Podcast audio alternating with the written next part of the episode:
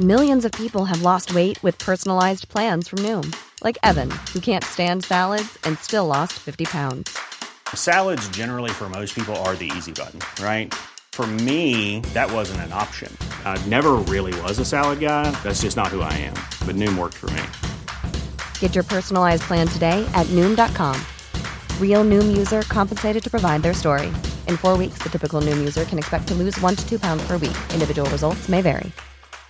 Quality sleep is essential. That's why the Sleep Number Smart Bed is designed for your ever evolving sleep needs. Need a bed that's firmer or softer on either side? Helps you sleep at a comfortable temperature? Sleep Number Smart Beds let you individualize your comfort so you sleep better together. JD Power ranks Sleep Number number 1 in customer satisfaction with mattresses purchased in-store. And now, save 50% on the Sleep Number limited edition Smart Bed for a limited time. For JD Power 2023 award information, visit jdpower.com/awards. Only at a Sleep Number store or sleepnumber.com. Hey everyone, it is the Redmen Originals podcast. It is half term and one of us was too stupid to book it off. So that's why Steve and Chris are currently enjoying their family, and we're here to talk about Liverpool. Um, it is me, it is Errol Smith joining us on the couches outside of a match day. I know. Get in, boss. Um, Chloe Blocks and Dan Club as well in here with us uh, to discuss Liverpool 3, Forest nil, uh, and then we've got some other bits and pieces to discuss. Um, which I'm gonna, I'll have to judge the tone as we kind of get into it. But obviously, we've seen a lot of stuff, kickoffs around um, the use of flags and banners and what have you around Liverpool. We're going to talk a little bit about the club's response to that, and then we're going to talk about the the squad unity as well, which looks to be at an all time uh, high, certainly at highest we've seen it in a good year because it was fucking rubbish last year. Rubbish. Um, okay, Liverpool three, Forest nil. Errol. Um, another win on the board, another three points. Um, our most dominant performance of the season, do you think? Up there? Um, it's definitely up there for me. I think it was a very professional performance from yesterday. I think it there would have been so you could have forgiven the lads for being really emotional yesterday and having their heads in all different places, and you know you could have understood that on a human level, but they was able to put a pin in that and then still go out and deliver on the pitches like ultra professionals. And it kind of just re reaffirmed where this current crop are at at this particular moment for me. So I was made up.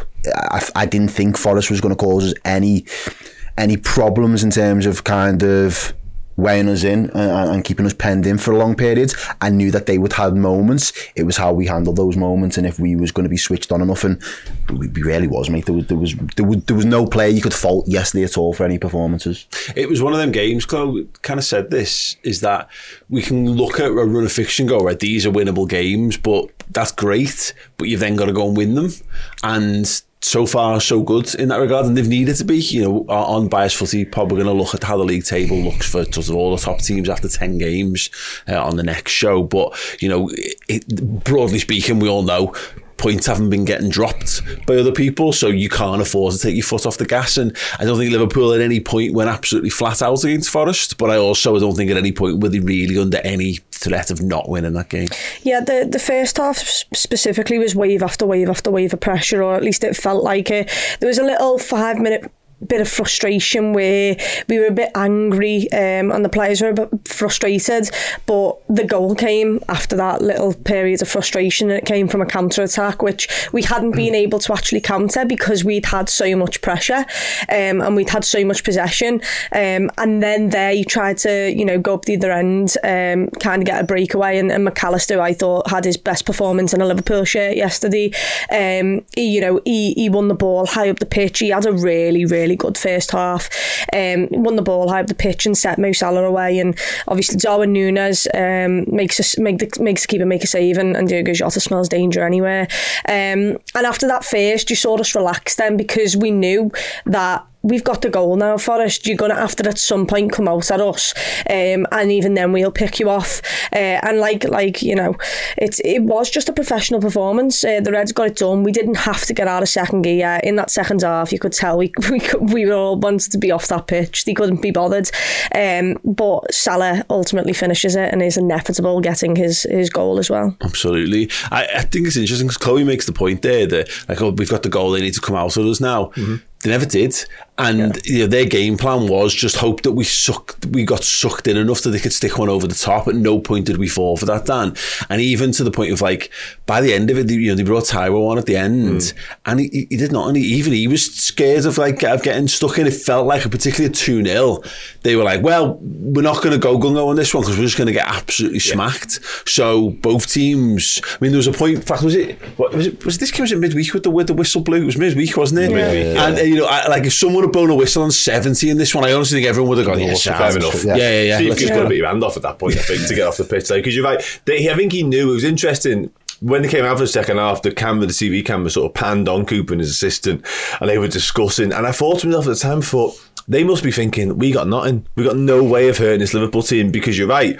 They obviously they came with a game plan which is five four one. Get Elanga, the fastest man on the pitch that they own. Get him highest and get him running behind, and we'll go for a long ball. But it wasn't working because our offside trap was so effective. One time they got him in and he had a shot on goal. Turned out he was about four yards offside. So they had no answer to what we were doing. Even if they did go physical with a one e, we got Konate and Virgil van Dijk there, and a Virgil van Dijk by the way was absolutely imperious. Was like nothing was even when he did sort of half look like they got Elanga in. He was just putting on the afterburners and going, yeah, not a chance, my mate. So they didn't have anything, any weapon. And it's interesting because that's far removed from playing against Forest last season because they caused us a whole manner of problems home and away because we only just scraped the Anfield game 3 2 and it was a really sort of hair and scare him. Long throws were causing us issues. Everything they did was causing problems. But yesterday, it was like, whatever you throw at us, we've got an answer for and we're going to hurt you the other way as well. So I don't know. And it's not really sort of a criticism of Forest necessarily because that should be the case. Yeah. But it just shows you how far removed we are and it's night and day, like I said to you yesterday, Errol, from our problems last year to where we're at now. I'll stick with you on the Van Dijk stuff because I totally agree. I, I think um, I think it was Sam Maguire posted an article this week in the headline was on the lads of he's not a cheat code anymore, Hmm. but on day he's still the best. He's still the best of the best, and that was exactly what it was. I I really enjoyed the Virgil Van Dijk that engages. Hmm. That's got a bit of fire in his belly and a bit of a point to prove. And look, going up against Anthony Elanga's alone, centre forward is not going to be the hardest afternoon in football. But actually, to the by, by the end, you know, knees meant to come on and be be really uh, a bully, and he goes no, he goes nowhere near him because again, Virgil was just in such good form. He doesn't Yeah. want the smoke. no, and, and he's not. And that's what Virgil van Dijk has done to anyone and everyone. We've seen some of the very best attackers in world football get close to Virgil van Dijk and go, "Oh, well, I'm not this." Then you know what I mean? I'm not winning that, and they have a shot from 35 yards. A Speckers have won because that's all they Lautaro can do. Martinez is still running Yeah, the other Exactly, way. yeah. and at the time, he was banging in goals for fun, albeit in Serie A, and his Champions League record was ridiculous. But then he gets near Van Dijk and he goes, oh, "Well, that's the end of this." That's yeah, And we're seeing that again yesterday. Like even Elanga, and it's interesting because last season, I said this to Evelyn yesterday. Like teams came to Anfield and they thought, "We give him a bloody nose. We'll see what happens." Forest just got there and went, "Oh, "Well, I don't know what we do here." You know what I mean? And so much of that was down to the likes of Van Dijk just just flexing his muscles again and saying, "I've heard all the talk about all the other centre halves, Van der Ven, Romero, you know, people like that, Ruben Dias, etc., etc. Watch what I can do." And we're seeing that more and more from Van Dijk now. And I think yesterday, personally, was probably his best performance. You mentioned sort of our most dominant performance. I certainly think it was his. Mm. I think in terms of us, it was our most mature performance, mm-hmm. and I think it was a performance of sort of a bit of a statement because if people aren't talking about us as a series contender, with Van Dijk at his best, with, a, with Mohamed Salah doing what Mohamed Salah does, and the engine room purring again, we have got to be in that conversation. he's he's just brilliant at football, mm. and he's and he is and as mentioned, he's still a physical specimen, and there is a little bit of that where I wonder last year, you know, obviously inevitably he came back from the injury, and we were all. A bit taken aback by how much football he ends up playing. Last season was a bit of a knock on, and he even said it himself. You know what I mean? He played too much prior to that. Maybe he wasn't ready for it and it looks like he trusts his body again. so actually, because this is the problem thing about being the man at the top of the mountain, being the king, you don't want to embarrass yourself. You don't want it, you know, to try and it not be there and get made a fool of. It actually looks like he's, yeah, he backs himself. He's looking to go, I can go and I can go and push myself because I know I actually got the reserves. I've got it, yeah. And it was a timely reminder for us, and uh, not just as Liverpool fans, but for wider football fans in the Premier League that, you know, write him off. Uh, That's use write him off because we know what we've got in Virgil van Dijk.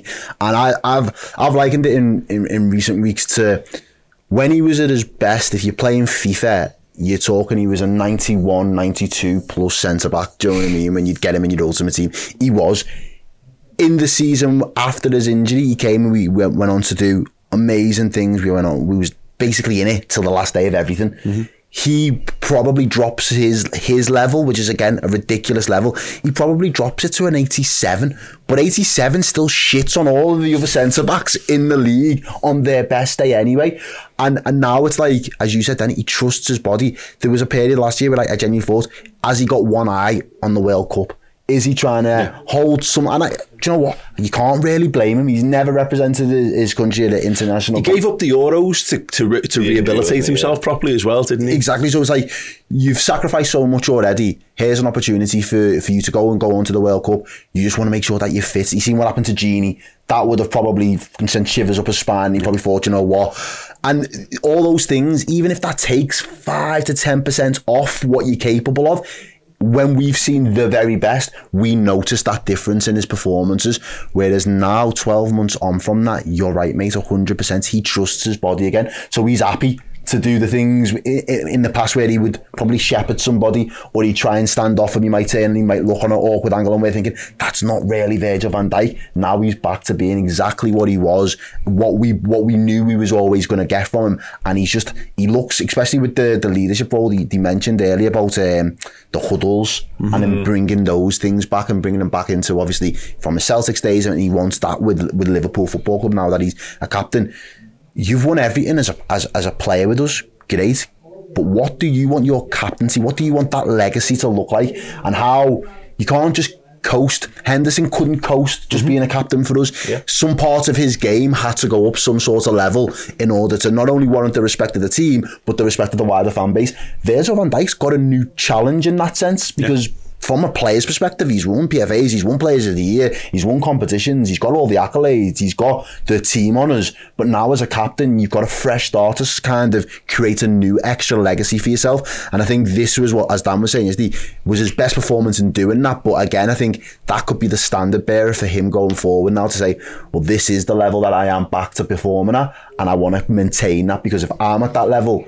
I'm the type of player that can drag other players up to play up to I- the next level. I think that's- especially in that defensive line. I think that's really important again, and the captaincy is a big part of it. Look, Jordan Henderson's been at Liverpool with Liverpool for what eleven years, twelve years, whatever. Prior prior to that, he wasn't the not the physical specimen that Van Dijk. He wasn't the the supreme. He's just a, a god tier footballer. you know what I mean? yeah, no. Ultimately with Van Dijk, um, but sometimes you get with that is that you do just you, you know I'm so good you, you can get by on your order or get back on just moving it around. You don't have to go flat out. You don't have to test yourself on a daily basis. Whereas you know Liverpool's skipper, the benchmark has been set and what Hend- what Henderson did there. But also Chloe, you know there's a bunch of new lads coming into the team. Everyone's pulling in the same direction. Everyone's running harder, running longer, running as fast as they can for as long as they can.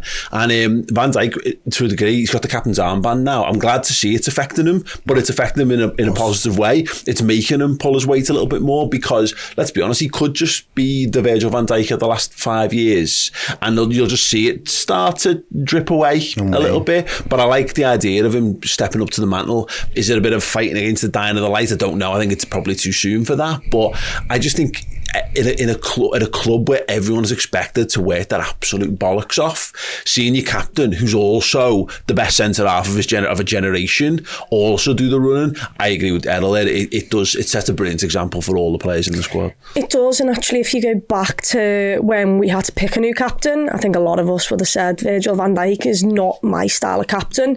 Um, and I, I was one of them. I turned around and said, No, I, I want someone who screams. I want someone who, I don't want the best player on the football football pitch to be a captain. You shouldn't have that. Um, but you've got the mixture of Liverpool having so many good players and Virgil van Dijk just being one of them. Um, and I do think his captaincy has took him to a new level. It, he, he has so much responsibility now. He floated about a pitch knowing that he was the man and that he was the best. Um, and now it's more like, no, actually, I, I, I want everyone else to be on my level. I want to win things.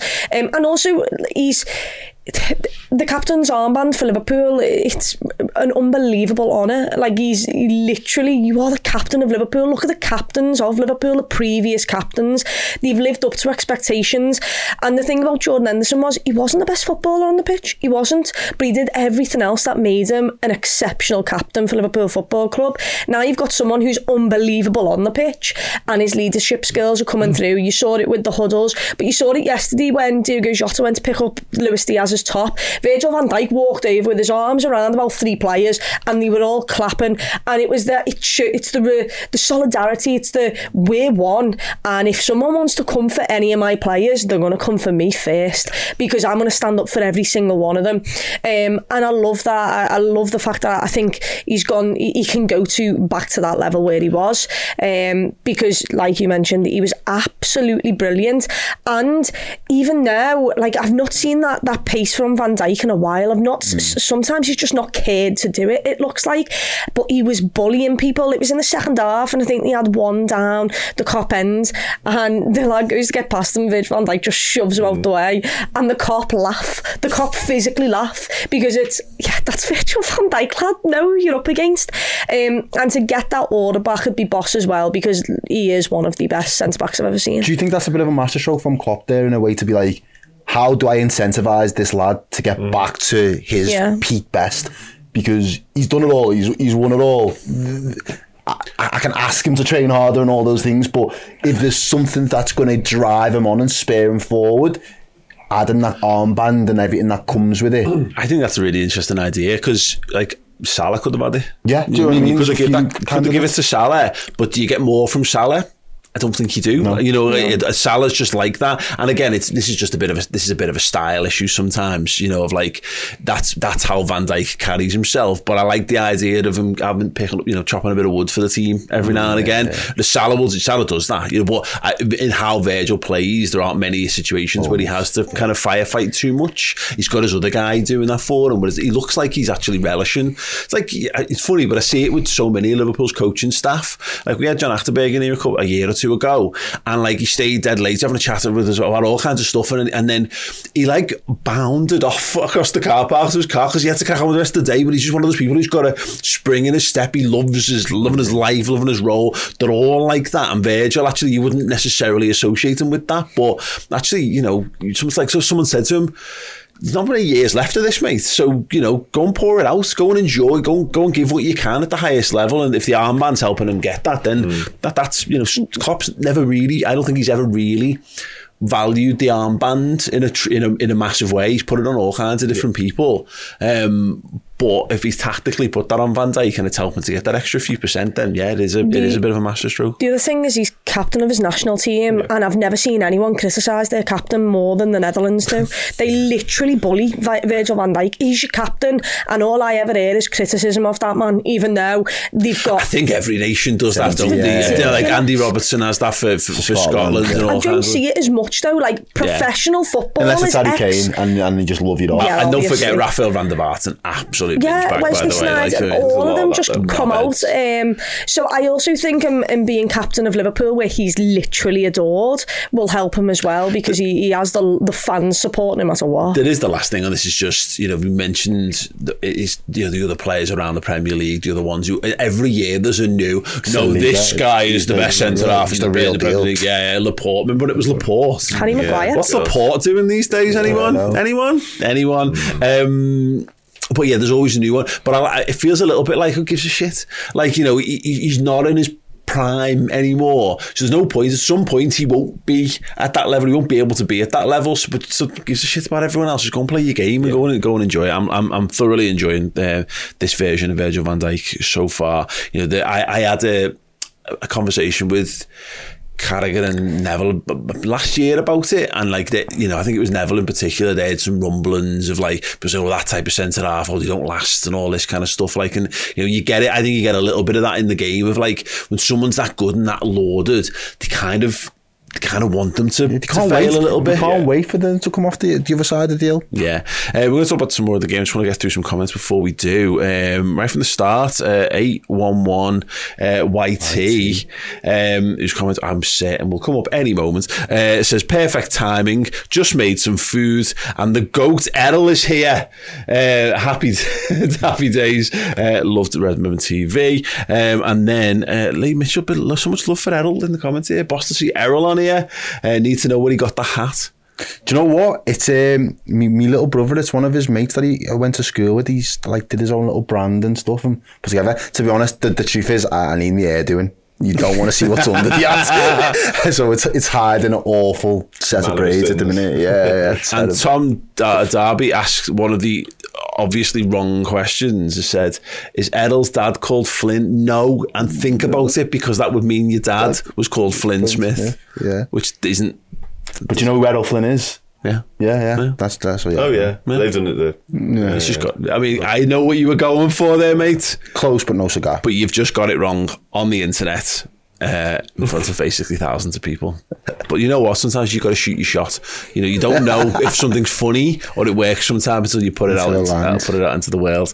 Um, yes, right. Let's crack on with the game. And then uh, we touched upon uh, our um, Diogo Jota's celebration. Dan, um, so it was lovely. I mean, in all honesty, I had no idea what he was doing at the time. We were speculating was he so thirsty that he was like, "Right, the game's got to get on. I'm not going to have time to have a drink after a celebration. I'm just going to go and I'm going to go and hydrate." Um, but obviously, he ran over and he got the shirt. I just, just thought it was a, a lovely moment, really, and it must have been thrown together pretty quickly, you'd imagine. But yeah, you know, this is these are forwards. Sounds stupid, but like forwards live for scoring goals and to actually have the wherewithal to not throw yourself into the Kop and instead to stop and actually go and do that. I really, I think it spoke volumes to how much it meant to the, to the players. yeah, the well. Jota is, is the coolest forward we own, essentially. Whether Darwin Núñez would have had the presence of mind to calm everything down and run over the dugout is different. Spin on the could have been in F by that point, yeah. But um, yeah, I, yeah, it's a really nice, good gesture. And you're right, it, they wouldn't have had loads of time to put it together. No, Klopp spoke about he's never experienced any sort of build up to a game like that, neither of any of the players. So credit to the players and the staff, whoever it was, came up with that idea because it never really crossed my mind. Obviously, I knew what was going on and the Diaz stuff and knew all about that, and obviously wasn't featuring, but it never sort of never dawned on me that they might do something like that, they to win the game or score the first goal or whatever. So credit to them for it. And yeah, really good show of sort of solidarity with Diaz. I know Diaz was sort of all across social media later on, appreciating the gesture essentially. So yeah, credit to them for it. Um, and like I say, Jota's Jota's calmness and the fact he scores a goal, and it's just like it's like another day for him, isn't it? Essentially scoring goals, like so. Yeah, he had the defense of mind and the the collection of force to go. Oh, I know what I need to go and do now, and he runs straight over. But your dad this morning, he said the same. He had no idea what he was doing. Another a clue. Well, does he need to talk that much? Wait five minutes now. Yeah. It was just again, just to kind of echo the sentiments. Really, Edel. It's just nice, you know, and and. I know it's the kind of thing. The football is littered with these things. Football players do think about this, you know, like they have messages underneath on shirts and all that kind of stuff. Like, but you know, it was just it speaks to. We're going to do more on this in part two, of course. But yeah, it just speaks to a bunch of players who are totally all bought in with with one another. Well, that's it. And I, I suggest, especially with the, the foreign lads, like they're millions of miles away from home. Some of these lads, do you know what I mean? And like, essentially, you lads, you become my family. You know what I mean? You're my adopted family. Where you know a brotherhood. He said the forwards all have got like their little uh, group. The defenders, you know the. The, the Holland lads will have that little clique, the lads that can speak Spanish, all those little things all like start to grow what is that unity that you have all spoken about so far. And, and I just think they probably look at a situation like that, knowing that's happened millions of miles away from Liverpool and Anfield, and they're probably thinking that could have been me. Now, obviously, it's a horrendous incident of what's occurring, but something similar. It was, you know, it, I mentioned yesterday, it wasn't necessarily um, this type, but the, uh, when Alisson lost his dad. Very, very suddenly, or when Klopp lost it, it was his mum, wasn't it? In Yeah. COVID, like those type of moments when those things happen that are unforeseen, it just re- like reinforces and that that human element of things and just makes you puts everything back into focus. What are the important things all over again? And yeah, this is a job, and yet I am lucky, but fucking hell, like that's me boy. Do you know what I mean? And uh, it, it, it, it, it weighs. I think it weighs heavy on them sometimes when they are everything they do is for their families. Yeah. You know, the fact that they've left third world countries. Certainly and- people like him. Yeah, do you know what I Yeah, mean? Like yeah. they've left third world, like the Manés of, of, of this world, what he went and done back in his hometown and, and you know his home country and all stuff like that. Everything is because they know. I am so lucky to have the opportunity and the platform that, and that could be if they play to any top flight club. It's not, but when they do it within this dynamic and this particular setup, obviously we're going to have that biased aspect of things, but it does tend to mean more. It rings, the sound rings and echoes around the world. That picture, that image will have been shown from one side of the world to the other side, and it just reinforces and highlights what Liverpool Football Cl- Club is and the values and morals we stand for. It's just on a small point on it as well. It's I, I quite liked it was Jota because Jota effectively plays because Diaz isn't there. Yeah. you know, like Yeah, so yeah. uh, Jota played the played the full game right in, mid, in midweek. midweek, yeah. He probably wouldn't have started this game, so he's come in. He's effectively taken Diaz's shirt for the for the for the the, game. You know, and uh, for him to be the one to do it, and you know, again, it's just you know, it, it shows a, it just again it shows a great feeling between the, between the players. Um, Darwin Núñez. Speaking of great feelings, a man who gives us great feelings every single time he takes to the pitch right now. Um, Chloe Bloxham, Darwin Núñez was utterly Darwin Núñez in the first half. It was one of the most Darwin Núñez performances.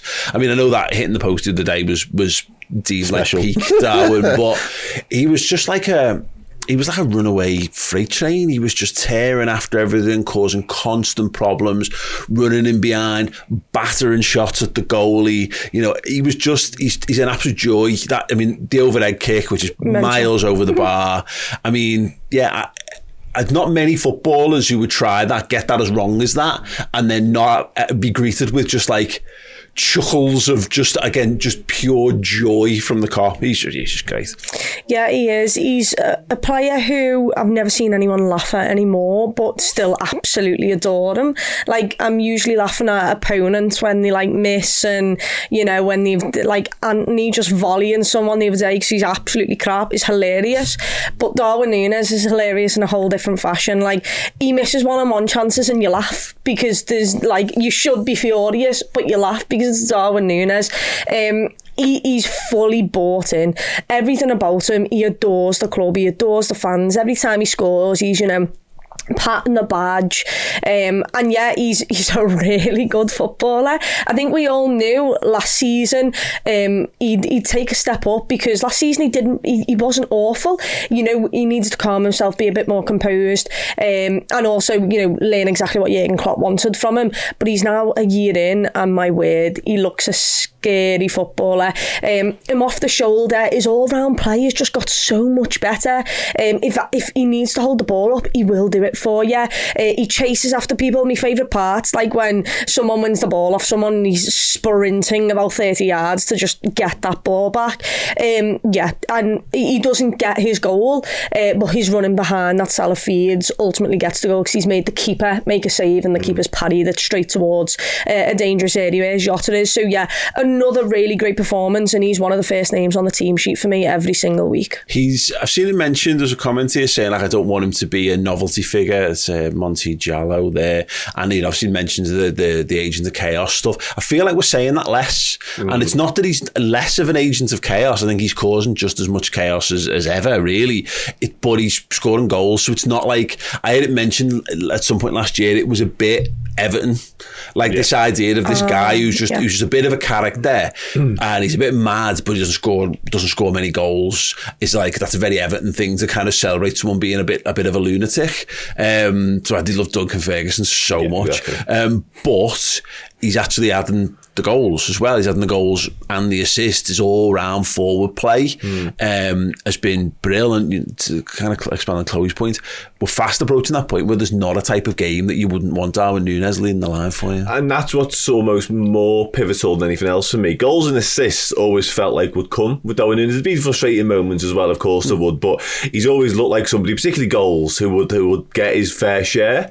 But for me, it was his all round football, which is why when Cody Gakpo came in midway through last season, he just felt like the answer because, albeit he might not have the pace or the raw power, or, or that he might not sort of get the numbers of a Núñez, he linked everything up so much better than Núñez. But now, Núñez. But if you finished the season, if we've not watched any of pre-season because Darwin was really good in, in pre-season, Yeah. I thought if you just finished last the last season, last game of the last season, and then started this, you'd be thinking Gakpo's the man, and he's absolutely going to kick Yeah. kick ass.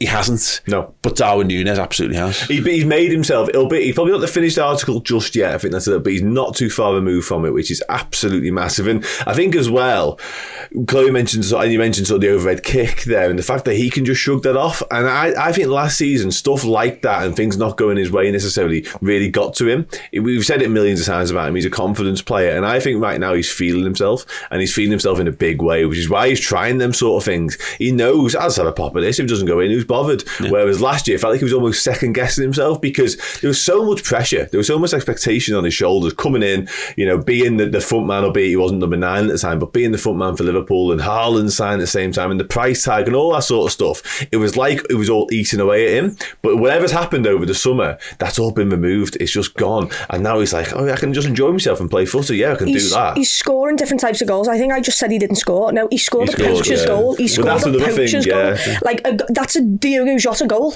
That is where Diogo Jota a Man is. City goal. It's not. Yeah. Yeah, it's Erling Haaland, Yeah. and that's the thing. You know, it's he's not just the running behind player, get on the shoulder. We've seen him do that midweek, but it's the fact that he had the intelligence. He's such an intelligent footballer. When you watch him, his movement's incredible, actually, um, and he, he does get his goal. Sorry, I've just absolutely forgot that goal. Um, and it's it's I interpreted it to mean he didn't get that First goal. one was Yes, the first yeah. one, yes. We'll say that. Yeah, that, no, he, he didn't, um, but he, he made the keeper make the save. Um, but his second goal is is different, and that's why I like it because it's so many string uh, strings to his bow. He knows exactly, you know, what he can do, and and that's a just get anything on it, put it in the back of the net.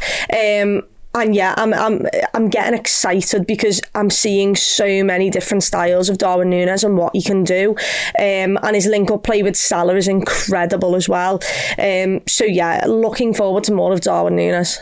he's um he's good. The numbers are there, Errol, as well. This is the thing because I, I last season I think he started even obviously has the suspension which kind of derails him a bit. He's had a couple of niggling injuries, but I still think of like the Merseyside derby and he, he forced like a hell of a save out of uh, Jordan Pickford. He smashes one towards the far top corner. I think it's in the first half. You're taking those early shots on and what have you, but the more that see the season wore, I remember looking at the numbers last year. There's a divide. There's post, there's pre World Cup Darwin and post World Cup Darwin, and post World Cup Darwin was crap. By comp- by his, by the standards we're looking for, his overall numbers on the season are fine. They're, they're like Mané level of goal return from his mm. first campaign, but you know Sadio Mané won play, Liverpool's Player of the Season that, that, yeah. year round. Hasn't he got more? Is it him that's got more assists For Salah. Salah? Than Mané ever that, did, yeah. that, that blew me away. And he's Yeah. been there for just over 12 months. I was like, what? How? But he has, and that's to your point there, the link up play that he's got with Salah. And I think that was probably one of the things that was more palatable last season, as you said, the post World Cup Darwin's numbers weren't great, but his link up with Salah, with those were the signs of the improvement. Yeah. And I think that was towards the back end of the season when I was starting to think, yeah, your your link up players there, you're starting to get on on the wavelength with each other now, Yeah. and not understanding. That's probably the you know the first part of it all, the jigsaw for Darwin that needs to be pieced together. How do you play with the other forwards? Because in the Benfica setup, you was the the you know the ball ended up with you, whereas not always is the ball going to end up with you in this Liverpool. We've got two other guys either side of you that are equally as capable, if not more capable on their day to do the job. So how do you provide? How do you turn into the provider, the assister for them? And I think that was where you started to see signs last season. But then I, I take the point of the preseason. Darwin looked good. I was shocked that Darwin wasn't really starting for us at the start season. I thought we, he as, as, as you know he's a he's a confidence player. Started the season for you've got to strike while the iron's hot with Darwin. Like if, if we're going to get ten games out of him and he's going to run himself into the ground, it'd be great. I'd rather him do it now. And then as soon as he starts to be off the boil a little bit, then you bring in the Gakpo. Then you be because Cody looks a lot more like assimilated to the team anyway. Like he, he could be out for three or four games, then drop him back in, and you know what you're going to get. Whereas it's almost as if you need to get every ounce out of Darwin when the the going's good. Yeah. And at the minute, he's just. But again, at the minute, my opinion's changed even more because, like, we said, you, you can't really look past putting him in the starting eleven at the minute because you know you're going to get that chaotic side of things that is just a joy to watch. But you're starting to get an actual baller, a footballer, a professional that understands when to make the runs, when to take the shot on, when to try and beat a man, when to hold the ball up, all those other things which you just expect for your money. Shock. Yeah, Yeah. Klopp improves footballer. Like he's, he's honestly, it's like you think we've never seen a footballer improve on in the, on the eight years of Jurgen Klopp. Like I mean, he gets better every time he gets on on the pitch. The, the biggest compliment I could give to Darwin Núñez is if Liverpool played the final tomorrow, I'd want him in my squad. I'd want him leading the line. And if that was the end of last season, I'd say Cody Gakpo's leading my line. Uh, if we were to play Manchester City tomorrow, last season I'd have said, oh, Cody Gakpo in the front line, protect it, keep the ball. Now it's outrageous. Darwin Núñez instantly. He's got 10 goals and assists combined in all comps so far, six goals, four assists. 647 minutes is ridiculous. That's a, that's a, you know, that's an absolutely stellar return. He's obviously not got the. I think this is the total goal figures, the thing that catches the eye. So it's actually not. I mean, just got just to get his Premier League one up. It's I think it's four and three in the Premier League. Um, But he makes shit happen. yeah, yeah. But he also, but yeah, you're right. But he's only he's played nine games in the Premier League. He's only started four. He's played 421 minutes and he's got seven goals and assists in that time. Again, his, his contribution on the pitch is phenomenal for the time that he's been on the pitch. And just sort of lastly, before we move on from him, the miss actually, I think the other week is is important because actually how you react to that is important, and the fact that basically he was devastated at the time. You know what I mean? Like, like the, the play's still going on. and He's got his head hands on his knees, he's not even looking at play. It's like, mate. Um, but he. Everyone laughed, and his Yeah. teammates took the piss out of him, and no one Klopp went. Fucking hell, Darwin! What are you doing? You know, the next day they took the piss out of him in training. That he goes into the canteen and the missus there on a big screen or something because you've got to, but you've got to have thick skin, and the people around you are, are right. They're the right people to banter you. Yeah. Do you know what I mean? So you've you've got to hold that Darwin. Do you know what I mean? Because you should have finished it, but.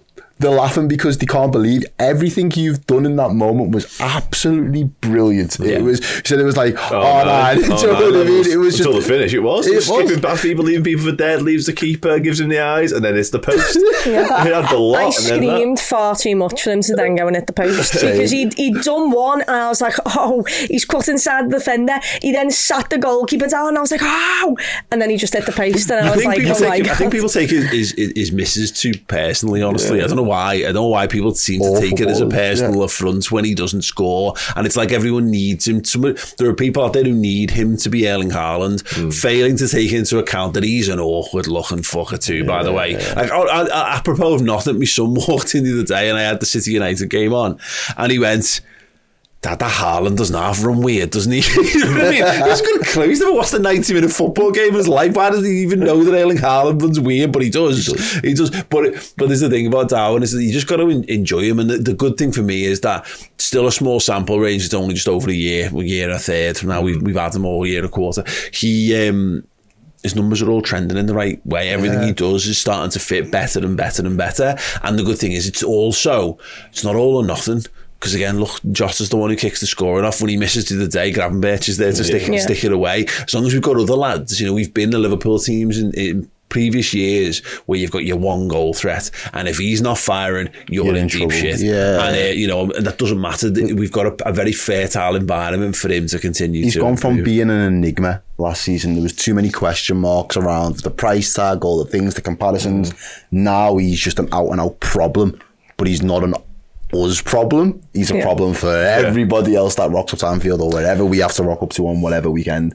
And that's that's nice because you sit there and think it's just all about Salah now. It's definitely not all about Salah anymore because you keep focused on him, he'll punish you. You stay too focused on them two, Jota, Diaz, Gakpo, someone of that front line is going to punish it you at some the, point. I, I, I, I paraphrase the old uh, expression of like if the left one don't get you, then the right one will. It was a Bobby the Brain Heenan wrestler expression at the time for me, anyway. But and the Sadio Mané, Salah Firmino stuff one is the left one don't get you, the right one don't get you, the middle one will get you. Whereas this is like if none of these three get you, we've got three more lads on the bench who are probably going to come and get you at some point. And if not, we've got like four lads who all play in rotation behind who are all likely to get it. And it kind of leads us in because I want to talk about Szoboszlai. 'cause I don't think we can go a week without talking about Szoboszlai, Chloe. Um, why no reason why the Szoboszlai loving shouldn't continue because he's absolutely magnificent. For the third goal, it was it was uh, Chris Page who said it to me when we were walking back to the car. He was like.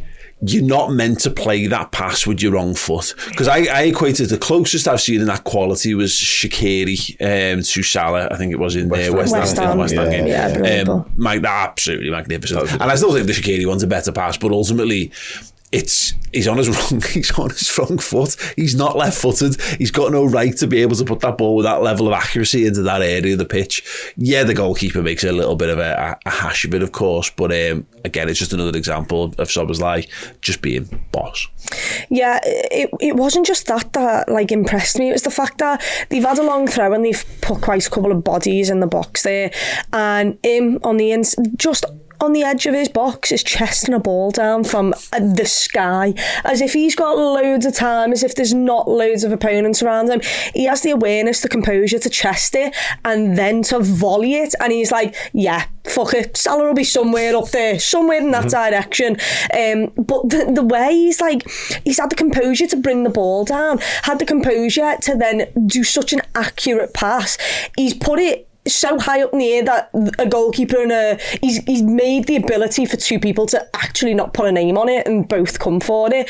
Um, and he ultimately gets his assist. But he was just he's he's just incredible. Every single game I see of him, he's incredible. Harvey Elliott came on, he moved to the left hand side. He's still just as good there. We know he's not. We, we've always want him on the right hand side, um, but on the left he, he he was boss still. He's relentless. It's just ridiculous.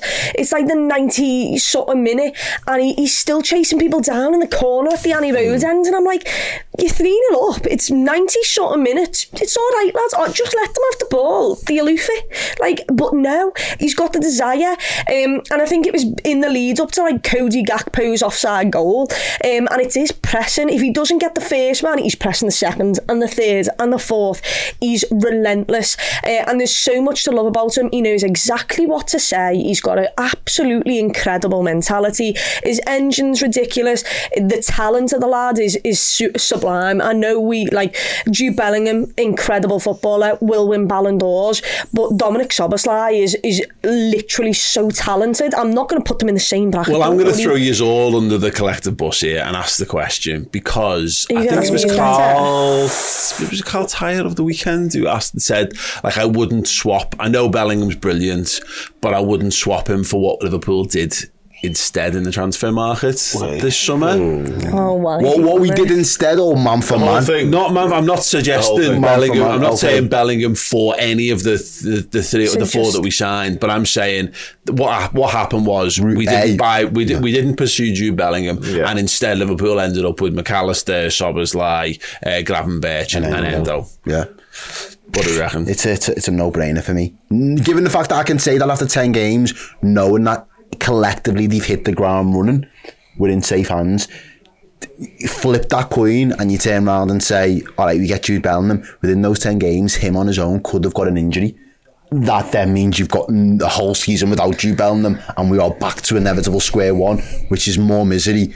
Us, oh no, but it is, bro. I, I would be fuming. I'd be having meltdowns every week. Yeah, I because get you know what you're going to get. Whereas we could say it now. Hindsight's twenty twenty. We could say it now because it looks like, for all intents and purposes, we've made the right decision. Are you about to shit on our collective transfer business here, Dan? Well, So, oh, you bad man. listen, listen, like our midfield's boss. Love McAllister's it. boss, Szoboszlai is outstanding. But- uh, Ryan Gravenberch is just incredible, phenomenon. Endo will be sound.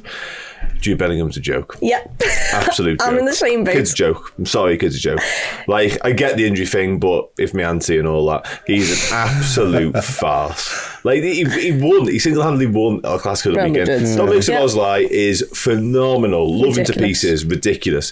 But Jude Bellingham. But this is sorry. but this I'm is sorry. I'm sorry. I'm That's sorry. why If you, I if hear you were what- asking based on, uh, yeah, Jude Bellingham's 10 just years, 15 silly, years worth. silly, silly. And you can still buy other players after it. after know, the fact. Ballon d'Or winner, future Ballon d'Or and- winner. Kids are and I hear that, but my my thing is because I seen the obviously the El Clasico stuff the other day, and I'm thinking he just gets the license to just be Jude Bellingham. It's all purposes, it looks like in in that Madrid side, you've got the quality. Go and be that guy. I don't think he gets that same license. I don't know whether Dominic Szoboszlai. I, I just don't know I because don't know obviously he's not that. getting coached in the same way. But I'm just like, when you come into Liverpool, there is a way that Klopp wants you to see out his game plans. And I'm not saying Jude couldn't see out the game plan, but are you going to be that free scoring player that you are for Madrid right He's a now? 10 for Madrid. I, I yeah, that's what I mean. I think there's there's, there's got to be some slight tweak. Well, Curtis everything. Jones at the Yeah. end of last season was getting goals because he was given license to go a little bit further forward. true, true. And Jude Bellingham is possibly the best midfielder at a we riding in to those be ca- positions. we have to be careful here because I don't want to end up like we're going like, nah, he's crap. That Bellingham. No, No, one no, thinks no, Jude, no, no, no no, one thinks Jude Bellingham's crap. He's brilliant. he's He's, he's He's- probably going to be the best, the best English player of his generation, and that's bear in mind. You know, there's like Phil, Foden. Phil Foden's pretty good as well, and you know Trent Alexander-Arnold's a little bit older, but he's you know phenomenal, best Yeah. best in his position over the last five years in the world. I'm arguably the best of all time. Um, but can I also offer a counterpoint that La Liga is shit? Yes, please. Can we just make I that mean, it point? is shite, like, so, as much as Jude Bellingham is tearing it up for Real Madrid, and Real Madrid are a super club, and it, it, somehow it, it elevates you more doing it in that all in the big white kit, and you're doing it. And look, he's winning El Clasico. Great, he's won El Clasico. Barcelona are even more shite. Um, can I just can I ask a question? So. Jude Bellingham is the top goal scorer in La Liga right now, right? With 10 goals. Can anyone tell me who the top goal, the second top goal scorer is? like Jocelyn. individual. Yeah, he was the second top oh. goal scorer in, in La Liga. He plays for Girona. They're, They're second. Flying, aren't they? Vinny? Girona. Vinny. Yeah, Vinicius. Oh, I'd only have recognised Vinny if he said Vinny oh. Jr. Oh, yeah, yeah, um, yeah, uh, because like, I just like Vinny, Vinny Jones, Jones Samways. Um, Anton Griezmann is second to goal, and you might go, Oh, yeah, yeah. well, Anton Griezmann's Yeah. all right. Nah, he's shite. He's 32 years old, and I'm sorry, but he never reached. He never reached the heights. You know, people loved Griezmann, rubbish. Um, third top goal scorer. Alvaro Morata, yeah, Oh, remember remember him? him. Wow, yeah. yeah, That's a rubbish. throwback. Rubbish. Um, do you want to know who the top assister is in the uh, in La Liga? It's not Jude Bellingham because he's scoring all their goals. Pedri. Saul. Oh, yeah, it's all the Oh. Yeah, yeah, remember he him? The lad who wasn't good enough to get in Chelsea's yeah, yeah. Chelsea's team Yeah, when he yeah, came on loan. Yeah. Okay, just, just what thought I'd make eh? a Yeah. just thought I'd make that It's point. still Bellingham. I think Bellingham Bellingham is is incredible. tremendous, but I can agree with the point now. Now that I think Errol's point of now that I've seen the lads that we've bought all play, and I know that there's a chance that because of how much ultimately it cost, Liverpool probably could have gone and done some other business. But for the simple question of if you, I wouldn't Value swap, for money. I'm sorry, I think Jude Bellingham's terrific, but I would, I'm not swapping, I'm not swapping Szoboszlai, uh, Gravenberch, and Max. That's the one. McAllister. Yeah, and, and I don't even think we've seen McAllister play in his best No. position yet, by Right, the way. no. So I think there's more to come from there. I wouldn't swap them three for Jude Bellingham, and I might be an idiot for saying that. No, it's not even. You, you, you take one man off the. You take one man in Bellingham, but you'd give those three. Imagine a Szoboszlai going to City or a, a, a Gravenberch going to Arsenal this season. They're improving their team. Yeah. You've taken three players that all of the top teams would have wanted, and they're on our books now I as well. So can't- They're all brilliant, but mate, I can't like I can't change like transfer them because now I've got a connection with those three players and I you know I would not sell them for anything. Um but also, I, I, like I dreamt about Jude Bellingham playing for Liverpool. I swear, um, it's maybe not I just didn't get too emotionally drawn into the Bellingham stuff. So I'm just I a little did. bit more like, Yeah, mate, it is what it is. I just need. I need players that can come and do the job, and we've got them now. yeah, so. we have. Yeah, We've got them, yeah. I just still like Jude Bellingham. a big wave to all the Anton Griezmann fans in the comments, by the way. Like, you know what I mean? I'm sorry, You've but rattled a few I wild. was surprised you're not having him. Like, I must admit, I was. Surprised. I thought he'd been reborn a little bit. I thought, yeah, decent. Brilliant. Well done. He's been reborn as as a tier below top quality that he always was. Great. I, I, I did like. at Griezmann, to be fair. Atletico, back at Atletico Madrid because what he failed uh, elsewhere. Like yeah. you know what I mean? Didn't see said you're not having Griezmann. I like. No, I liked Griezmann. To be fair, I did. I thought he was all right. never top class. I reckon he could have been. Could have been. Yeah, Could have been. Great. yeah. Yeah, He helped France win a World Cup. I'm, I'm sorry, but I'm not having this fucking argument as well. Like, he was their goalkeeper, telling me Hugo Lloris is the best goalkeeper in the world. Not having it. Not having it. Um, Jude Bellingham, I have having, by the way, just not in replacement for the lads that Liverpool bought this summer. Um, fuck it. Um, right. Very briefly, before we have a break, um, Mo Salah, speaking of players who genuinely are top class and have proven it, um, Dan. Better for him, actually. Um, you know, he's had a couple of games off the boil, still managing to get on the, you know, get his, his goal involvement. Um, it wasn't an absolutely stellar Salah performance, but actually it's one of those things that worked out really well. He was better in the first half in his all-round danger and play and causing problems, which because they kicked the other way, I saw that right in front of me on the Kop, and I, I saw a lot of people saying, "Oh, Salah was crap again." I think Chris even said it as well, but I, um, he's just a he's a menace. He's an absolute menace, and then you have that with the goal ultimately, like. I know it it's an open net that he scores in, but he's, he's still like forty odd yards from goal, and he hits it with his wrong foot and finishes it like it's nothing. Yeah, and what he does in the goal situation in particular to sort of address that is he creates that panic and that sort of the, the sheer fact that he's anywhere near the footy at that stage means the keeper absolutely shits the bed and the defender does likewise and Salah just benefits from it and Szoboszlai's pass into his vicinity is really good but Salah just creates that danger and creates that what, what if scenario and he, he capitalises on it and he does it really well. But I think it's a really intelligent performance from Salah actually because we've seen so much of his best work be in behind defences but that wasn't possible yesterday because Forest were so deep in that 5-4-1 they really were the lowest of low blocks. So Salah knew he wasn't going to get much joy doing that sort of stuff. So what he did instead was he just held himself that little faction deeper and he does stuff like he does for the second goal. That drag back and the pause of play that means all the defenders just go and then he plays the ball is absolute genius. Like the timing of that and the weight of the ball to Szoboszlai to the byline I think is a really good performance from Salah overall. A lot better than his Merseyside derby one which did absolutely stink the gaff out despite his two goals. This was a really good and like I said another mature performance and one whereby we said earlier as a collective Liverpool never really got out of second third gear whichever one you like and Salah was very much in that boat.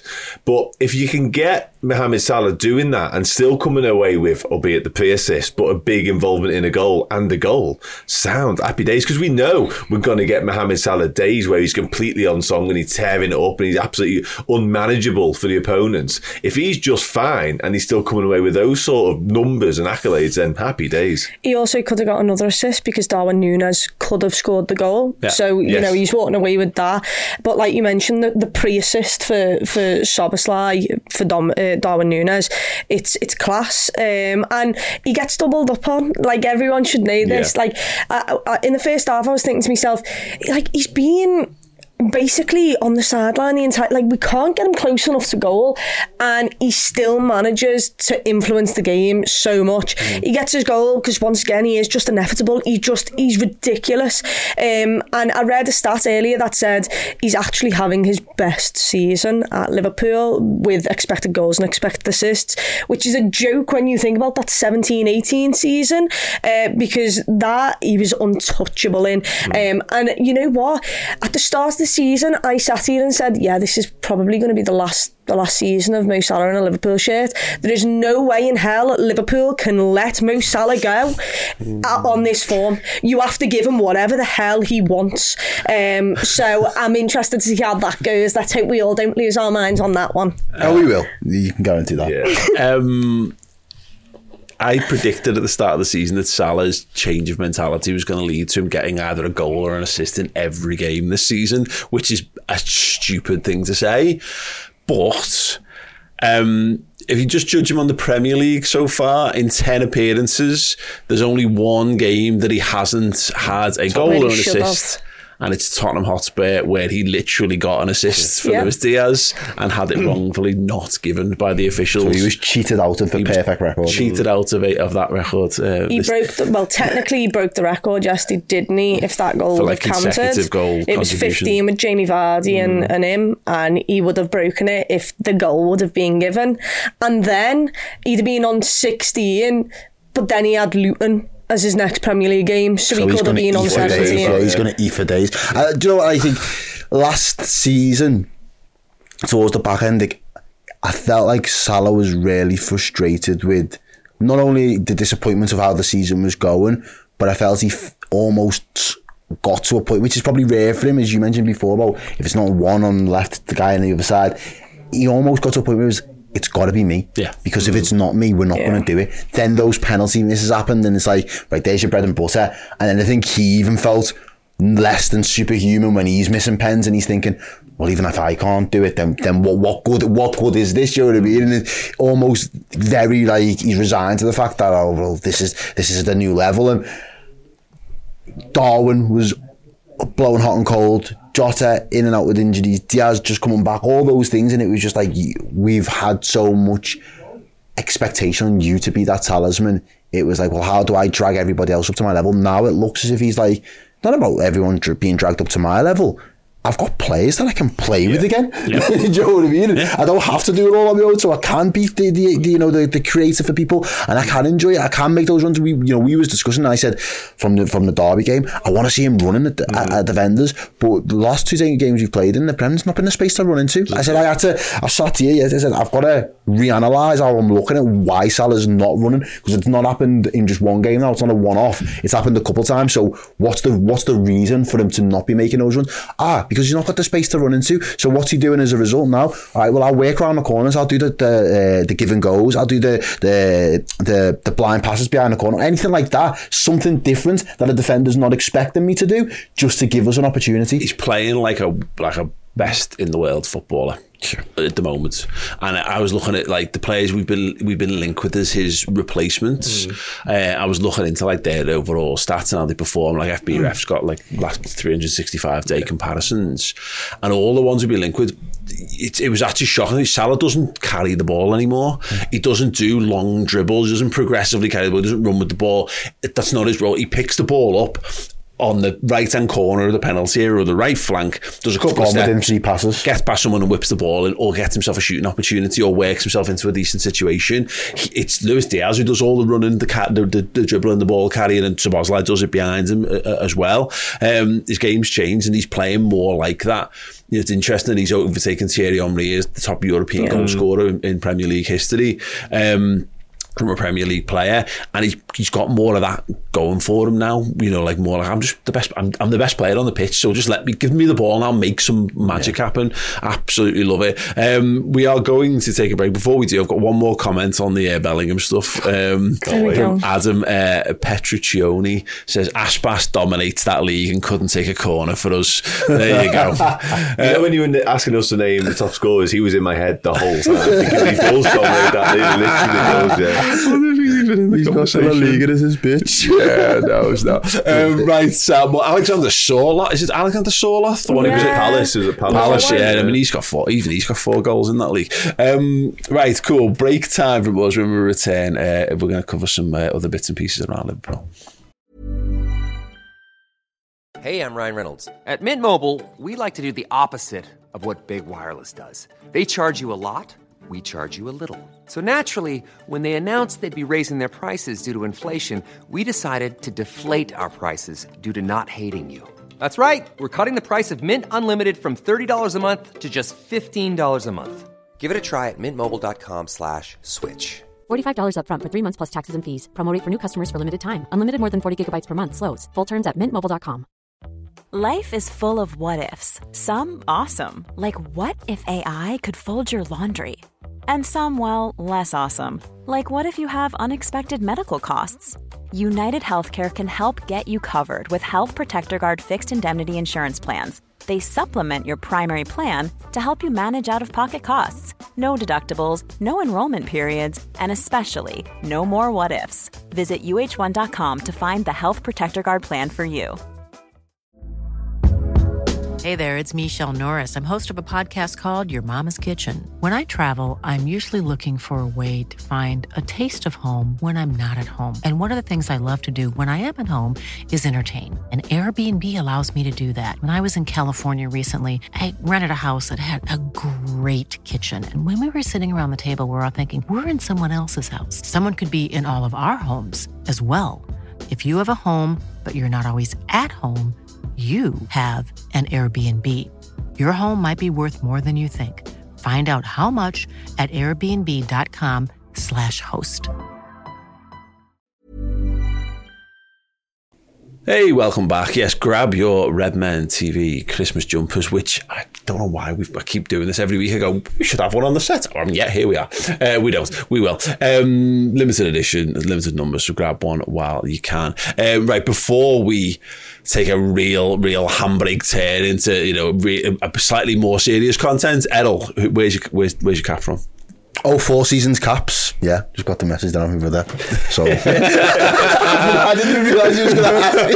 Mention the name, yeah, yeah, yeah. Just, like, just let them know. So yeah, Four Seasons cap. You can find it on Instagram. Go do the thing. There you go.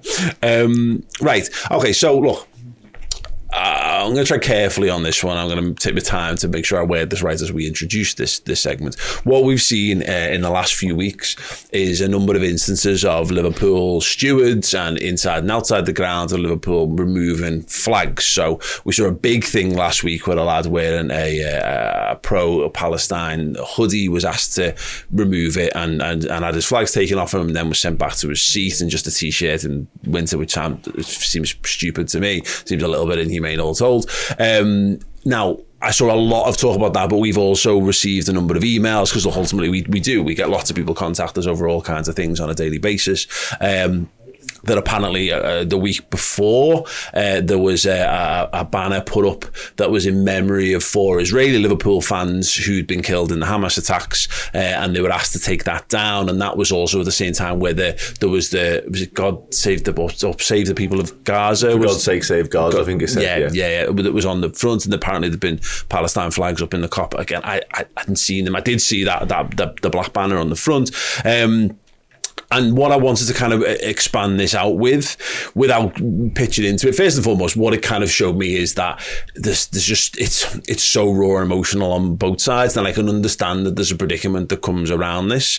Um, but we've also seen this kind of expanded. So I noticed it at the weekend. So I went in the turnstile with Chris and Chloe on one side of the Kop, and I was just videoing me intro to me vlog. And one of the stewards said to me, "Can you unzip your jacket before I went in?" And no one ever asked me to do that. Um, so I was like, "Oh, sorry, why, what's this for?" And she said, "We've been asked to uh, basically check the clothing of anyone who's been see- who's seen to be filming themselves around the ground because we're on the watch out for stop oil protesters."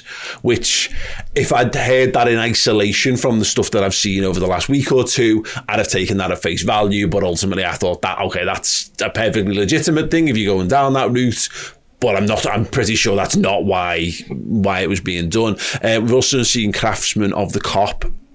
Um, as well as Wataru Endo flag. So we put this up. He had a little trouble with it the week in the midweek, I think, but he put a tweet out saying my Endo banner has been confiscated on the way into Turnstile yesterday uh, and by a steward. Blah blah blah. Um, he says uh, the FA had issued a blanket ban on nationalistic flags at all stadia, uh, which isn't to my knowledge, isn't the case. Uh, least of all because Forest had a couple of English flags up uh, in the in the other end, and we've seen a few other people have made mentions of it. So there's a guy who had a Kostas Tsimikas um, one up that was um, that was asked to be removed because it had the Greek flag on it as well. Colombia flag yesterday as well, I think. A Colombian Colombian flag, flag was was taken down. Dan, it's just. I don't know. It, it's a mess, uh, you know, at, at the moment, and it, it feels like rather than address it, pro- like kind of directly, they're going for a blanket approach, which I don't know. eh, For me, I'm I'm empathetic to this to the situation because no matter what side you come out, there's going to be people hurt on the other side. I mean, we were sent an email of a, of a video of. Um, one of the funerals of one of the uh, Israeli Liverpool fans, and it was heartbreaking. It was it was Israeli people saying, I can't support. I don't think I can continue to support the club because they haven't come out in criticism of the of of, of Hamas and and what have you. We've also got people coming out, you know, obviously incredibly pro Palestine and what have you. Liverpool are in a, a very awkward situation with this, mm-hmm. but the problem is with the knock on impact.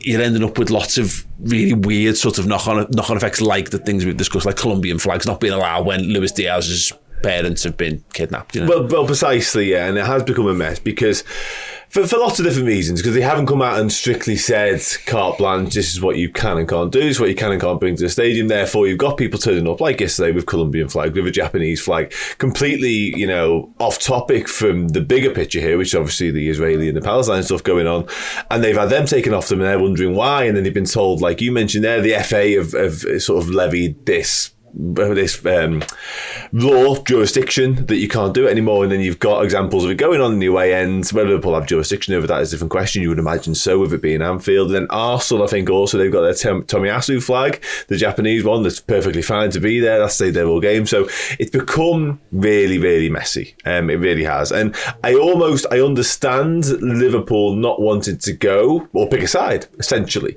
because as you mentioned there, I, you've had emails, I've had countless sort of DMs um, on on Redmen, Redmen channels saying you need to do this for this or that for that, and it's actually been a week of it because there's been a lot going on. Obviously, we had the Paul McHugh stuff yesterday as well. There's been loads going on this week. It's been a really sort of sad week for these sorts of events. Unfortunately, nobody ever likes this, but it seems have all come along at once. And what Liverpool have what Liverpool have done and the stance Liverpool have taken, and, and, where it sort of fell flat is, like I mentioned, is the fact they haven't come out and give any sort of hard line on it. So therefore, nobody truly understands what they can and can't do. And people, I, I seen yesterday there was somebody on, on Twitter trying to sort of really raise awareness and sort of get an emotion going about the Palestine flags, and they tried to raise money and all that sort of stuff and get a big thing going. And I think there was handfuls of it from what I, what I remember seeing, but it's it's so so tricky. It's so so treacherous as well from a club's perspective. It really is, but. I don't think they've handled it particularly well, personally, because as we've mentioned there, they've got Colombian flags getting taken. I mean, doesn't make any sense at that point, yeah. does it? And when you start also determining what you can, people can and can't do on the Kop, you're on a slippery slope. Liverpool's are, are, are, more than most clubs in this country. Ones who are happy, you know, if, if, if there's a cause, they'll put it on there. And exactly, it's you know, people say about like keeping politics out of football. we don't keep politics out of football. Yeah, you know, Jeremy. Corbyn's had his face on the Kop. You know what I mean? That's yeah. that's that's how it is.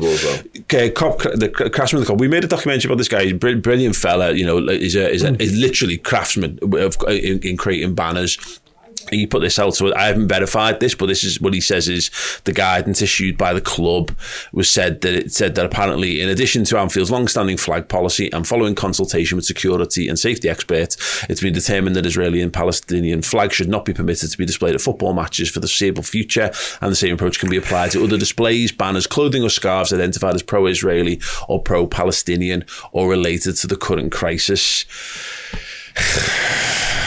Go on, Edel. I want to be that guy. That's a cop out.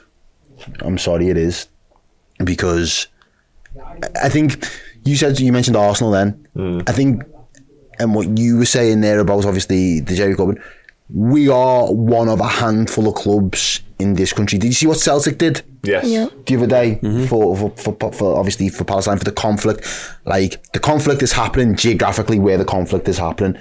There is no winner. We as the human race are fucking failing. Yeah. Like there is no winner in that in, in, in that at all. I keep hearing people say, I haven't got a horse in the race, so I, I can talk. We've all got a horse in the race because we all breathe and, and live the same oxygen, the same air. We live on the same planet. We've got to share this space.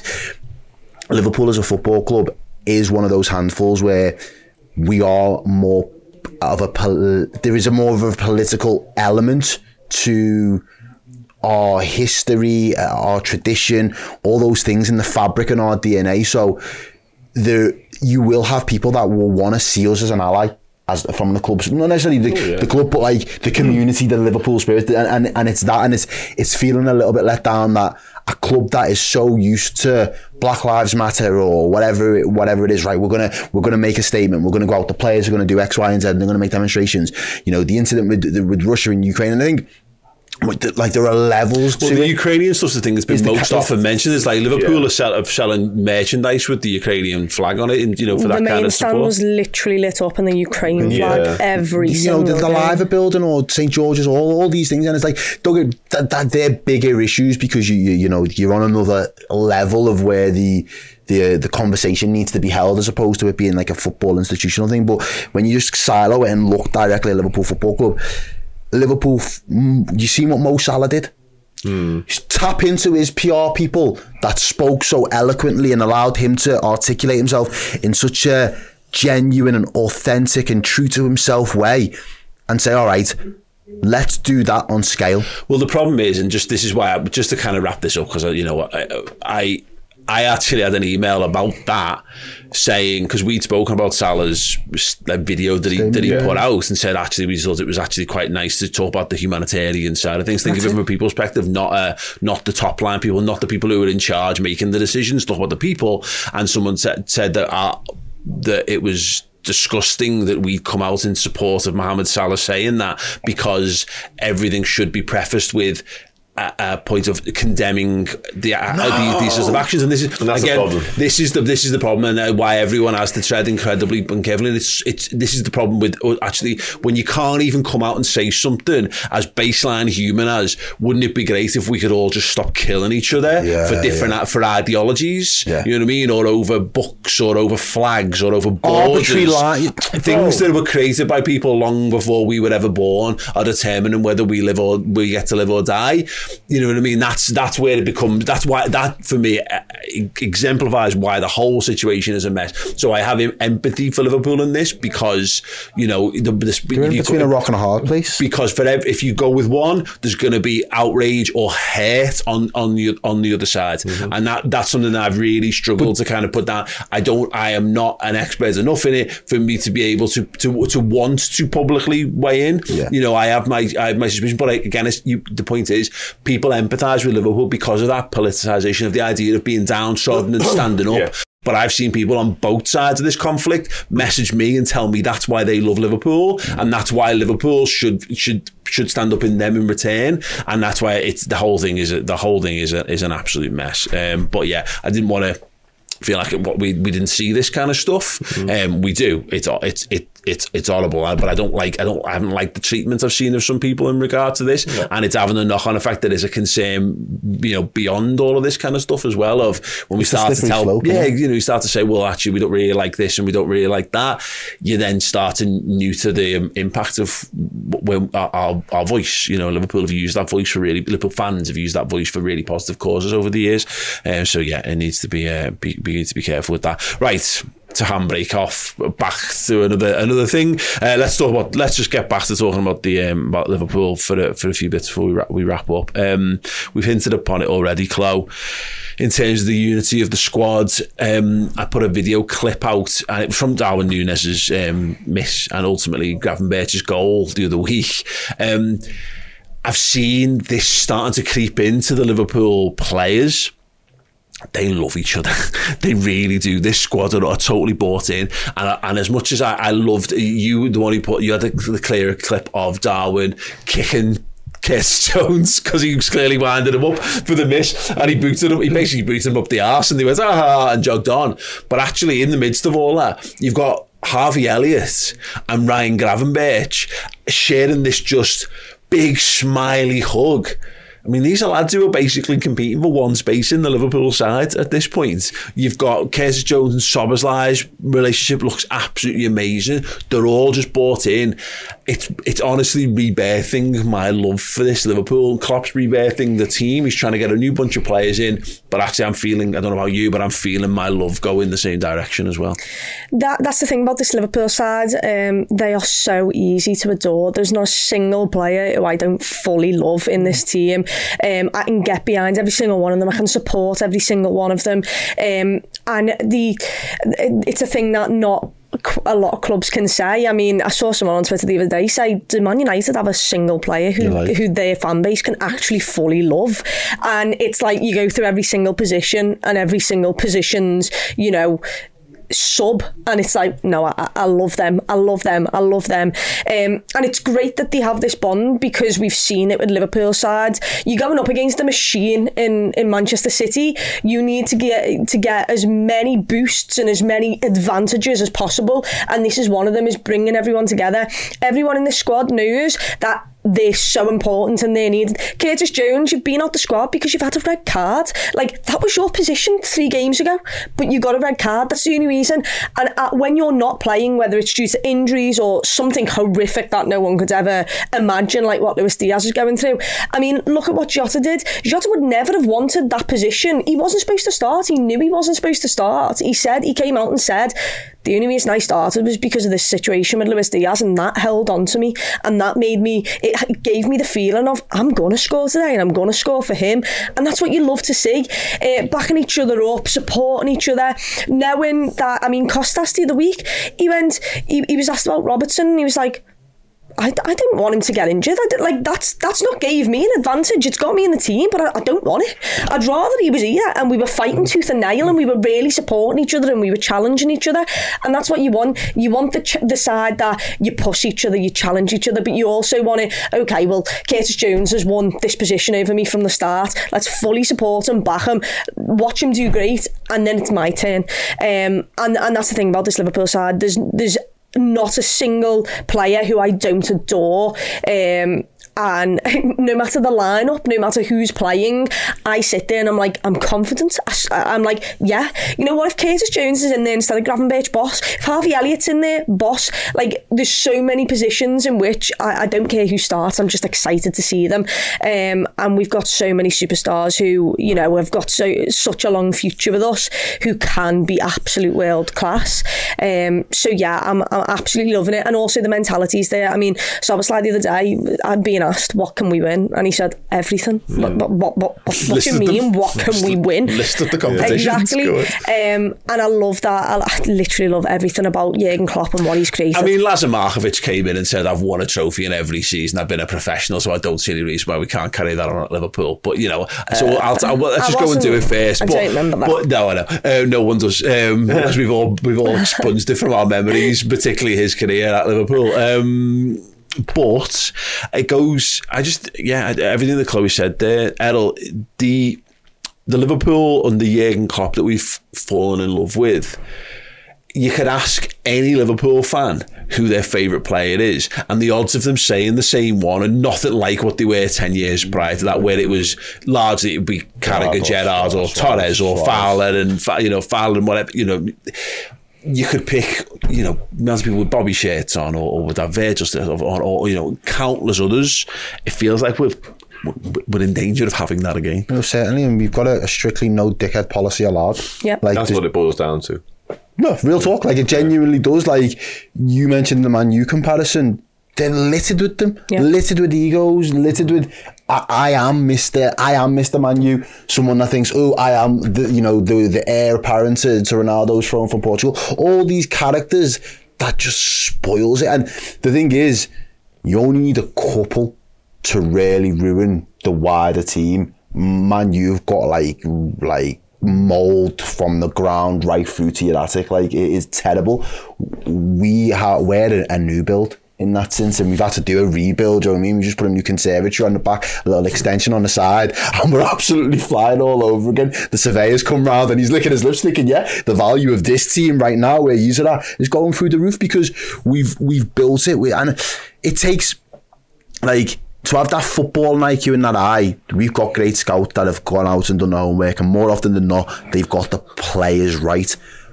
But we've they've never dropped the ball with the person there might be one that you can think of or two in, in, in eight years nearly where you think mm, really with the right profile for us. But as soon as Klopp's had that in he's got them out and he hasn't got them out in a way that's like you know they've been exiled and it's it's it's it's causing disruption to the squad. Well, we, the like ones that. like that, yeah, yeah, yeah, he was the one, but like even that was dealt with. It yeah. was done within a space. And it also, it wasn't like it was a Jurgen Klopp purchase. Exactly. He was already there. In terms of the personality yeah. and the attitude, and he's had 100%. trouble as well last week, didn't he? I seen he was fighting yeah. the manager last week. He oh, was, yeah. So it turned out he might have been spot on. But to, to, the point, that all that all comes down to Klopp. Yeah. Because it takes the people in the back room to spot them as a player, but then Klopp meets them. Has to get them, look them in the, the white behind, of the eyes. Behind the eyes as well, and what they like as a person, the family life, all that sort of stuff. And that's what's so integral because that leads to that no dickhead policy that you mentioned. And that all stems into the fact that we have this unity, this togetherness, this bond. And to Chloe's point as well, that when you are going up against a juggernaut like Manchester City, you need every single bit of percentage you can get. And ours, our unique sort of USP, if you like, is the fact that we just love each other and we're going to do go to the well and support each other to the nth degree. And that again boils down to Klopp picking the right people. And people have question marks about Gravenberch and his sort of attitude and his personality because of what happened at Bayern Munich. But mm. Klopp trusted him. Klopp's obviously met him and gone, no, I'm, I'm backing this lad. He just needs the right coaching, the right nurturing, and I'm the guy to do and it. And look what's happening. You said the other day as well, they gambled on him because we might not have needed another a third eight, but we needed him. Him as a person. Yeah, as a person, we need that person, that profile, and we can still work with what he's got and all of his other traits, uh, and, we'll, and we'll find it and we'll make it work. And I think that it, it sets us apart from say, the cities and what they've got in their operations. Sets us apart from the Man U. It's almost to a point of what the likes of Mikel Arteta has tried to adopt for his Arsenal. There's a, he, I, I see him as trying to get the perfect, strike the perfect balance between being City and being where Liverpool were at their very best when they was going toe to toe. How can I extract the best from what I experienced at City with all the things that I and Pep admired with the Liverpool camp and try and gel them mm. together here at Arsenal. So you've got other managers and other teams looking for the examples of, well, how do I get that unity? How do I get that spirit? How do I get, not as to just be a cliche and a throwaway term, mentality monsters, but how do I get my lads to have that level of mentality where not only are they running through brick walls for me as the gaffer, but they're not leaving any man left behind in terms of the lads that they're going arm to arm with. Like they'll be in the trenches and and not personifies that from more from our perspective of last year. We was in the trenches, we was in the mud from our own standards, and it was hard. But only through going through that adversity and having those new faces as well. I think it was something that I heard about Alex. Like every now and again, he might not have needed a new world beater or something, but he just get new faces in the mix mm. just so it freshens things up. Yeah. You can have new rapport, you can have build new chemistry with people, might bring the best out of somebody else in a different area of the pitch. All those things matter, and we just seem to we navigate that intangible space so well that it almost becomes tangible. There's something refreshing about just bringing new skills in. Of someone coming in and going, "Have you seen this?" Oh, no, I haven't. Mm. You know, there's a thing where you've seen it all. You've been, oh, and there's a general undercutting of the level because it becomes hard to judge where you're at yeah, when you yeah. see the same lads day in day out, and maybe they've all reached their peak. It's hard to know when it's then slipping because if, if it happens collectively across the board, you won't be able to you won't be able to recognise it, and all of a sudden you're bringing in fresh, fresh positivity, fresh enthusiasm, and actual technical abilities. Because again, just look at Gravenberch and We haven't owned footballers like that. You know, I've seen a lot of people saying Gravenberch is like Gini. No, he's, he's, better. He's better. better. He's I'm saying better look, we're talking about a guy who was an integral part of the one of the best midfield or best teams that Liverpool have ever had. So that will come in time. But there's a skill set that he brings, how he is on the ball. He's Gini combined with Thiago, the way from what I've seen yeah. so far. You know, yeah, yeah, Torre-esque as well. Oh, you know, so I was like, well, and we certainly, you know, he's got the engine that Jordan Henderson had, but he's got additional technical attributes yeah. on, on top. This is um, it's refreshing from all from all angles, really. Go on, go. The other thing is that these players haven't heard this message before. Yes. We've not heard it from Jurgen Klopp. Our players have heard maybe different versions of the same message from Jurgen Klopp over and over and over again. And the difference between Jurgen Klopp and Mikel Arteta is that Arteta seems a really good manager, like a coach. He, he wraps his arms around players, but he he, struggles to make the really hard decisions because he doesn't want to upset players. Yeah, Jurgen Klopp doesn't do that because Jurgen Klopp will make that decision but still make you give everything. It was like you, you just mentioned Gini Wijnaldum there. He, t- he he benched Gini Wijnaldum for that Barca game, and Gini Wijnaldum rose to the bait and went, "When I'm coming on that pitch, you're going to watch me." And I don't think that, that's what Jurgen Klopp's so good at. He's got both sides. He's the dad. He's your, you know, like he puts a, a hand, a, an arm around you. He he evolves you into being a superstar.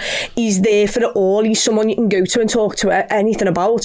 But on the other side, when he comes to make hard decisions and hard realities, he's also there and he'll tell you. Um, and he won't sugarcoat it. He'll tell you if you've been crap, and he'll be he'll still be able to get the best out of you by doing that. Um, and like you mentioned there, he's he's a world class manager, but he's also a world class man, and he doesn't let people who think they're bigger than the club come to Liverpool and believe that. There's an honesty to the to the playing squad about mm. that. Like when someone's not pulling it, they'll say there's a problem. They'll say it, but they don't then then get annoyed about it. And that's a bit of an issue sometimes when you have these like world class players who've been there and done it all. It can go the wrong way when all of a sudden you're trying to refresh that squad. They like, look at like um, Ronaldo at Man United. So you know they, we spoke about him the second the second coming of Ronaldo, and they said his standards were so high, but actually when people weren't meeting that standards, you got to cob on with them yeah. instead of dragging them up with them, and that's a real danger somehow. Sometimes was actually the new lads have come in again because of the no dickheads policy because they've got the right right personalities in. These lads have all come in, and as long as they come in and work the socks off, then that's that's your base, you know, your entry level. That's what you've got to be just to be able to walk in the door. Mm. You don't get to set foot on that 18 training pitch at the AXA unless your work rate is up here. your technical ability will follow, Yeah. but as long as you give, you give your absolute all and you'll pull in the right direction, then everything else can, And can Trent be said that out. in The um, lactate test, we've seen that in the summer, by the way, didn't we? And some was like pissed the lactate test. It was a big deal. All the players like, look at this kid run. And I was like, that's not a big thing. Other clubs doesn't feel like, but because he runs forever, everyone's like, wow, this guy's boss. you know what I mean? Straight away, you're in, aren't you? You know, it's it's interesting. And I think Trent said it again. Um, was it Chambers? Was the was Luke Chambers, Yeah, yeah. yeah. And you know, he was like since he's come into the setup, like his attitude and, and, and how he's been. And I think it's that, like you said there, that's the entry level. Like, we're not expecting you to come in and fill Tsimikas's boots or Robertson's boots or be anywhere near that level of ability. But you come in, you work hard, you graft, you, you know, you you follow the lead of the Enjoy experience. well. Yeah, you follow the lead of the experience, people. You enjoy it, and you make an impact when you get the opportunity to make an impact, and you, you're you're on the right path to be with one of us. Yeah. And I think that's it. And uh, I said the other day, and someone laughed in one of the YouTube comments. I was like, Klopp is like the like the the mother hen. And they all just follow his lead mm. wherever he goes. They're all prepared to just follow, and it, it is right now. Like the the rebuild, he looks he looks five years younger Yeah. which which is mad, but he does. He looks like he's got that energy about him all over mm. again, and I don't see why Jurgen, you don't just stick around for another five, ten, maybe. You know what I mean? Absolutely. Um, just very briefly, um, Endo's the sort of one you know, we, we talked about earlier on in the show about how you know the four that we bought and we wouldn't swap probably the three. You know what I mean? When we're talking about Bellingham, but I actually quite like the fact that Endo just looks like he's slowly settling in. You know, I'm not expecting him to be Liverpool's DM for the next five years, but I also. I want to. I, I wanted to see us getting more of a tune out of him. I think the last week we've seen that now. You know, or at least the the raising of his level. Uh, you know, and again, go back to that policy. He's clearly the right mentality. He's got the right attitude. He's got the right experience. Can his legs actually get him up to a point where he can be a consistently useful footballer for Liverpool? Remains to be seen. But every time he takes the field now, I get closer to going. Okay, yeah, fine. You know, and I don't. No, we don't need him to be that superstar. He's not. He's never going to be the best player on the planet in that position for us. He's not going to be the next Rodri. You know what I mean? But um, again, I I just feel so much more assured. Because actually, for a start, because everyone else is pulling the weight, it allows him a little bit more time that everyone else is at the ground running. I actually thought Mac Allister's best game at DM came at the weekend against Forest as well. Um, Gravenberch is going from strength to strength. Szoboszlai's been brilliant since moment one almost of walking into the side. All very encouraging things. Um, Came out the womb in a pair of Preds, didn't he? he just absolutely. did. Signed by Stevie G. uh, David John, who's one of our YouTube members, uh, sent in the chat, says, loving this today, especially Errol. Love for Errol today. Um, he really suits this format. Have you been like priming the comments? yeah I loaded them all. Yesterday. Back on the studio. Let, let me back in. Guys, I'm on the podcast tomorrow. Could you just all turn up for this one? That'd be great. Turn up for us, boys and girls. Not that I don't think you've been great as well, Errol, by the I way. but appreciate yeah. Um, Right, sound. Uh, we're going to be doing more footy chat. Pretty much, well, not quite straight from this. We're going to go to the toilet and make a cup of tea. Um, but we will be doing the Bias Football podcast over on redmenplus.com. Um, this week, you know what we're talking about? United. We're talking about how crap Man United are. Yes, we're going to be talking about the fallout from um, Super Sunday, uh, which saw Carra and Neville going at it once again. It's all the Glazers' fault, by the way. Let's Yeah. work out whether that's the case. Um, we're going to talk about Antony. We're going to talk about Tan- can Ten Hag still be Man United manager come Christmas, uh, and we'll have a little laugh at Chelsea while we're at it as well. So yeah, come and join us over on redmenplus.com. If you use the code BIASED, B I A.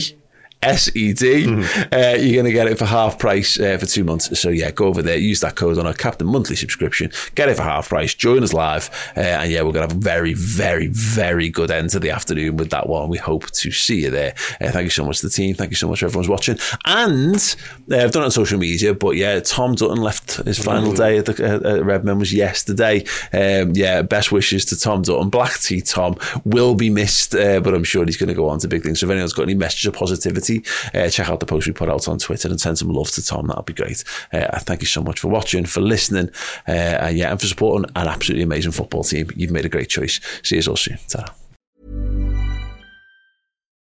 Why don't more infant formula companies use organic, grass fed whole milk instead of skim?